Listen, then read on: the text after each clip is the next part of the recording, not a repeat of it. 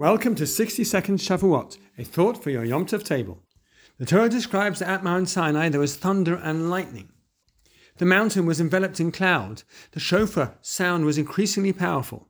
There were fiery flames, and the mountain itself shuddered excessively. This was a demonstration of the power of the Creator Himself. But there is more to it as well.